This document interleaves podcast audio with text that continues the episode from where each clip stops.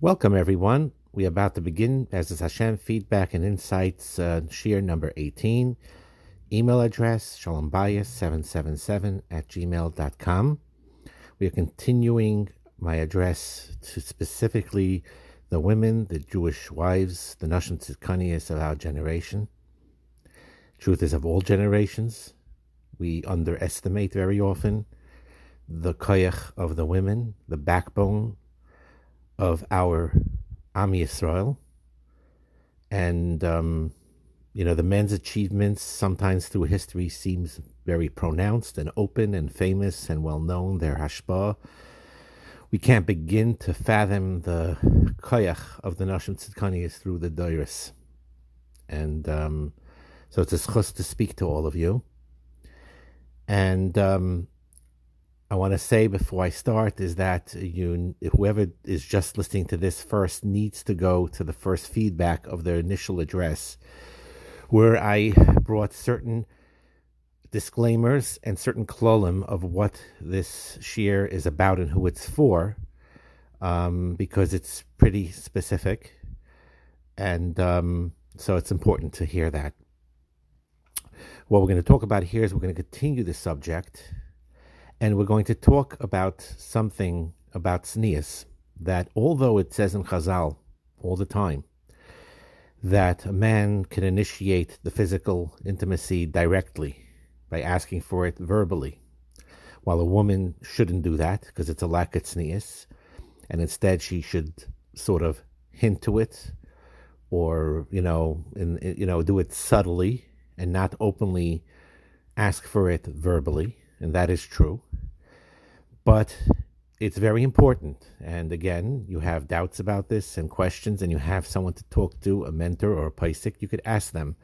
But it seems extremely clear that if you desire something in regard to the sexual relationship and the physical needs that you have, and you have difficulty expressing what you need, and you're trying to hint to it in subtle ways, and your husband's not getting it, there's not understanding those cues, then you need to be more direct. More so, when there is some things that need to be ironed out between the two of you regarding the sexual aspects and the intimacy, it's important to have direct communication. And not only is that not a lack of tzinius, it is the right way, and it could save marriages by just simply having direct, honest communication with one another. Those type of discussions, even if it's more explicit, when you explain what you enjoy, what you don't, what you feel comfortable with, what you don't, the frequencies of it, and so on and so forth, the quality of it, liberal or conservative, or whatever. Again, I'm not getting graphic here. But if that communication helps Shalom Bayis and clears the air and puts you both on the same page in a compromised way where you both, agree and are, at peace with each other and give and take with each other, all that is not a contradiction to tznius. Now, that doesn't mean you use vulgar terms. So in other words, you could have code words, for the actual sexual intimacy encounters. Some people could call it spending time, quote unquote, together time, other types of words. You don't need to use coarse or vulgar words, and that is taka not tzniistic. But the communication and discussing these matters is not contradicting tznius, and it actually is tznius when you're doing it privately, only with your husband, only with your wife. And that ultimately brings peace, because a lot of heartache happens with miscommunications in this area that people don't like to talk about. What I mean people don't like to talk about, I don't mean outside, because it shouldn't be talked about to anyone but your own husband or your own wife, with the only exception of speaking directly to a mentor you both trust, or that at least one of you trusts, that's responsible, that's either a Rav or a Paisic, or someone that could give real advice in a practical way. But other than that, then the private life has to stay private. and continue what this Professor Weiner-Davis talked about, and some comments she said. And again, I'll show how a lot of it does align to Tyrus spot on. And this is also true. And this is interesting. It says she noticed this, that decisions in marriage and in a family life are usually made mutually. For example, when you have talks about the kids and the chinech of the kids, or if the kids have a particular medical problem or a physical problem or emotional problem, or in school, you know, they go to the PTA, one of them or both, they go together, they discuss it, what's better for the child, or finances, which we talked about, which is very important to discuss in a normal, calm way, again, without getting tense about it. What could we spend on? What could we afford? What we can't afford? Should we buy this house? Should we not buy this house? Should we rent or should we finance? Should we borrow this money or not borrow this money? They talk about it together, mutually. The idea of where we're going Shabbos, or how we want Shabbos table to look like, with the children and with their, you know, exercise sheets or whatever it is. They talk about it, or about the in-laws, the issues with the in-laws. Meaning, I'm not talking no lashon hara or anything. Just simply where we're going yontiv, where we're not, where the tense situations are, how to diffuse it. You freely talk about that. Household tax, who's doing what? I'll do this, you'll do that. I'll call the electrician, you call the plumber, I'll call the contractor, you call the whatever, and you talk about it. But when it comes to the sex, the physical intimacy, whether the quality of it or the quantity of it, that is not mutually discussed. And that is very strange. And she's talking about the secular world, where there's no taboos, or they don't have anything with quote-unquote sneus issues there. And we're going to tell you now that that's not a problem with sneus whatsoever. But it's puzzling, though, no? I mean, you're not even in the secular world where they don't have these sneus concepts, and they talk about these sexual things freely and openly and sometimes vulgarly, which is not right. And yet, when it comes to couples, when they're married, they could be married for 20 years, 30 years, and they never open up the subject. And that is fascinating. And they don't even have the concept of tzinius. I'm not going to talk about it because it's not tziniustic. But like I said, this aspect is not a lack of tzinius when it has to be discussed, and it could bring a communication and a shalom to the home. But going back to what we talked about now, and again, we're talking about a situation, which is not all situations, where the husband has a higher desire for sex and the wife has a lower desire for sex. And what one needs to realize, and again, whoever's listening to this, even the wives, if it's reverse, they'll feel the reverse of it. When the husband is lower desire, she feels this way inside. That when one person wants it often and the other one says nothing doing, then what they're saying also when they say, sorry, you know, take a hike, they're expecting certain things. Number one is they're expecting that the partner that you're saying no to should never complain about it. You know, just accept it. Yes, sir. Yes, ma'am. Nothing doing. End of story. And they expect you to be monogamous, to be faithful to you, to just, you know, turn off the switch on the sexual desires that you have, and just, it's over, and that's it. That's what the lower sex drive person expects from the higher sex drive person, which is completely and totally unrealistic. And the truth be told, again, that doesn't take away the achrayus of the higher one to be a mensch about things. But this is a major problem. And what happens is what they don't realize. The one with the lower drive, when they refuse continuously and just not reach the subject, or push it off all the time, or look very annoyed when they even are asked, and, you know, look like, you know, what are you, some type of animal or something, you know, that type of thing. What happens is that the person who's denied, again, over here we're talking about the husband feeling this way, but it could be the other way around when the wife feels this way, First, they feel hurt. Then, they feel sadness. Then, they feel anger. And after the anger, you know what comes? Quiet. Quiet means they shut down. Because they figure, I can't, what am I going to do? And they shut down. And they will never tell their wives why they became quiet all of a sudden. Why are you so quiet? Why are you so distant? Why are you not investing in the marriage? Why are you doing your own thing? And by the way, escaping, we talk about unhealthy escapes, like escaping to things that are not appropriate, but even running to things that are appropriate. As crazy as it sounds, running away to night saders, the whole entire night and avoiding your wife is not healthy. And they're afraid to tell their wives why. They're afraid to say they really want that, they need and want that physical closeness, and they can't. And they feel too ashamed, whether it's their ego or it's because they're humiliated, and or whatever the case may be, and then they say, I'm not going to beg for this thing. So they shut down and distant themselves, but they'll never tell you that.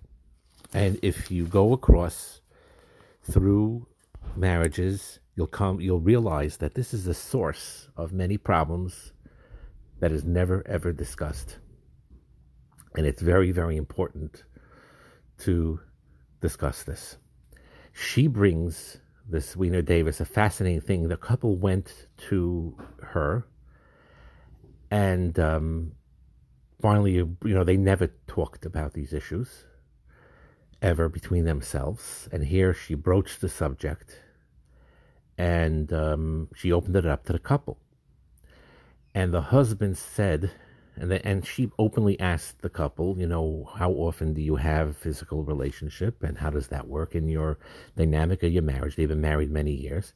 The husband says that maybe Friday night between 10 p.m. and midnight, occasionally, if she may be in the mood on that point, if I catch her, then I'll be able to be physical with her. And she started chuckling and laughing. She thought it was very funny. But he wasn't smiling. He had tears in his eyes. And he turned to her and told her, he says, when you're not there for me this way, I feel you don't love me, and I feel extremely lonely. And she heard this, and to her, it was like a breakthrough. She was really in shock. She was unaware. Mamish unaware of that, that was what he was feeling, because he never ever said that, never had the courage to say that, and she never understood. And again, we're not dealing with maliciousness here. We're not dealing with, it's simply misunderstandings. Very often it's just simply misunderstandings where the woman does not understand the man's nature. And again, all you women listening there, I'm doing the reverse also. I'm talking about this now because this is the subject that's extremely important for you to know. But I work the other way around as well. There are many things that men are clueless when it comes to what women need and what they need.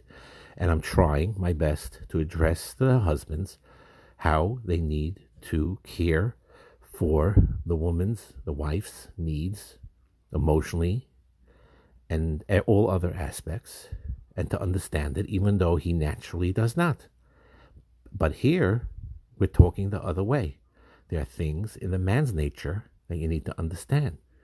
And again, this concept, now it's true you have people that are addicted to things sexually or are flirtatious. Again, I told you we're not talking about that right now. If your husband has those type of behaviors, and then he turns to you and says, I want sex, then you have a right to say, wait a minute, what am I, just an object?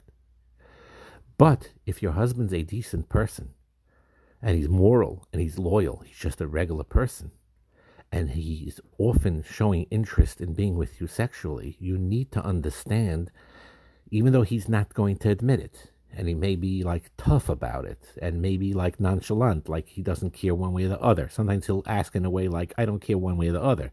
And inside he really, really does care. then you need to understand that when he's asking for the sex, it's not that he just has an itch that he needs to scratch. That is just a desire that he's just, I'm hungry, I eat a piece of cake, now I feel good. After a tinus, I'm, my head's spinning, and now I have drink a couple of cups of water, orange juice, cake, now I feel better. So people think that sex is the same way. I have this itch, I have this pull, now I have it, okay, now I'm good, okay, now I could go on my way. That is a misconception in many, many cases. The men need it to feel love and to feel respect and to feel wanted. That's what they really want, whether they admit it or they do not. And most of them will never admit it. And like I said, what happens is when they're denied again and again, they clam up. First they feel hurt, then they feel sad, then they feel angry. At some point, they get quiet and withdrawn and say, I'm not investing in the marriage. And it's very, very sad. And one partner could be totally clueless about how the other partner's feeling in this regard.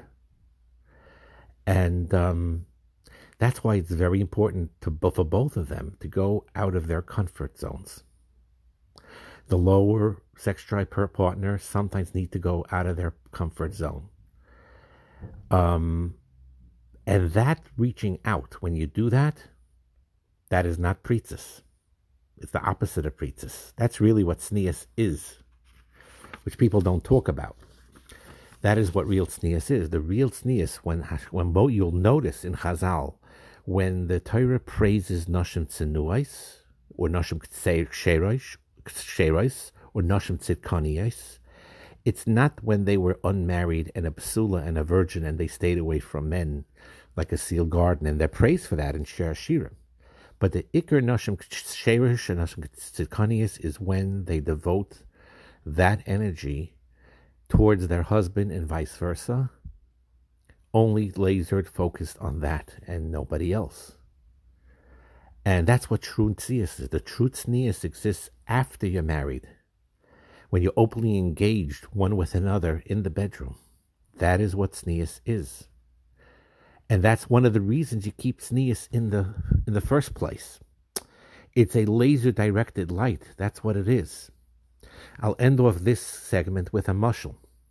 What's the mushel people use for the Inyanei Tznias and watching your Kedusha in these areas for women? Gan, no. You're a sealed garden. You're closed from outsiders. It's similar to what they praise when Hagar left, and he divorced her, it seems. She left, and after Sarah died, Yitzchak brought Hagar back. She was called Keturah, according to the Chazal, because she held herself. Aaron was such a tzaddik. She didn't want to be with any other man but him. He realized in that door he was the most exceptional, and she's praised for that. And but why do you seal a garden? You seal a garden and you lock them out so that harmful element should not come in. No animals that could destroy the plants and flowers and trees that are there, or robbers. That's why you have that fence, to protect it. But imagine if you lock out that fence, is so sealed from the outsiders that you don't let the gardener in, the one who waters the plants and flowers. You don't let them in. And it's hot outside, there's a drought, but you don't let them in because it's a sealed garden.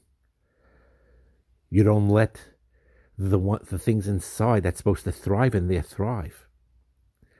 Then the whole thing falls and turns on its head. People don't realize this.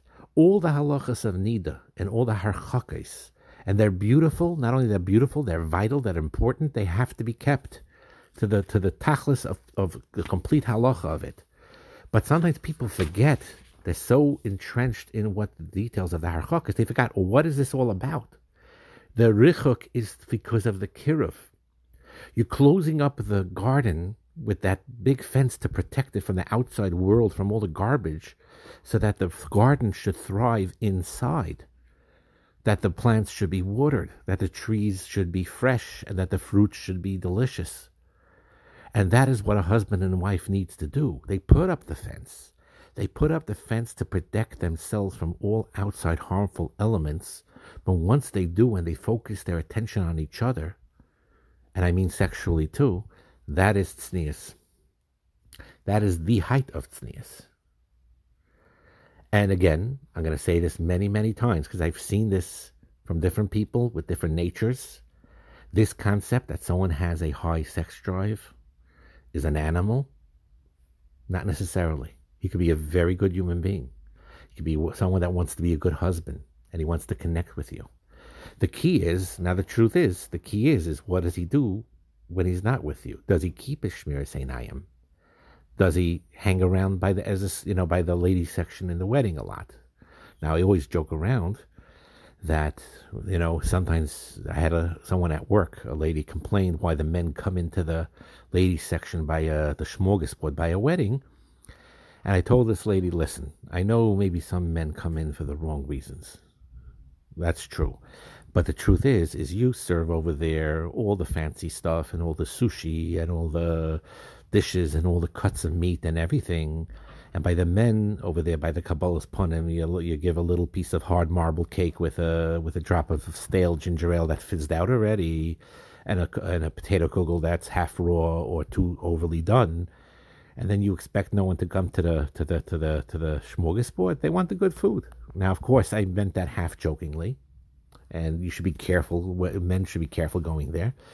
But if your husband is of that type, that is loyal and committed to his marriage, that is careful when he talks to the neighbors, the women neighbors, or to the women at work, or to the women in the bungalow colony, and he keeps a certain healthy, maybe polite, but healthy distance, and the wife recognizes this. And it's clear as day that he is committed to her and her only. If that is the case, then the fact that he enjoys being with you sexually means he loves you.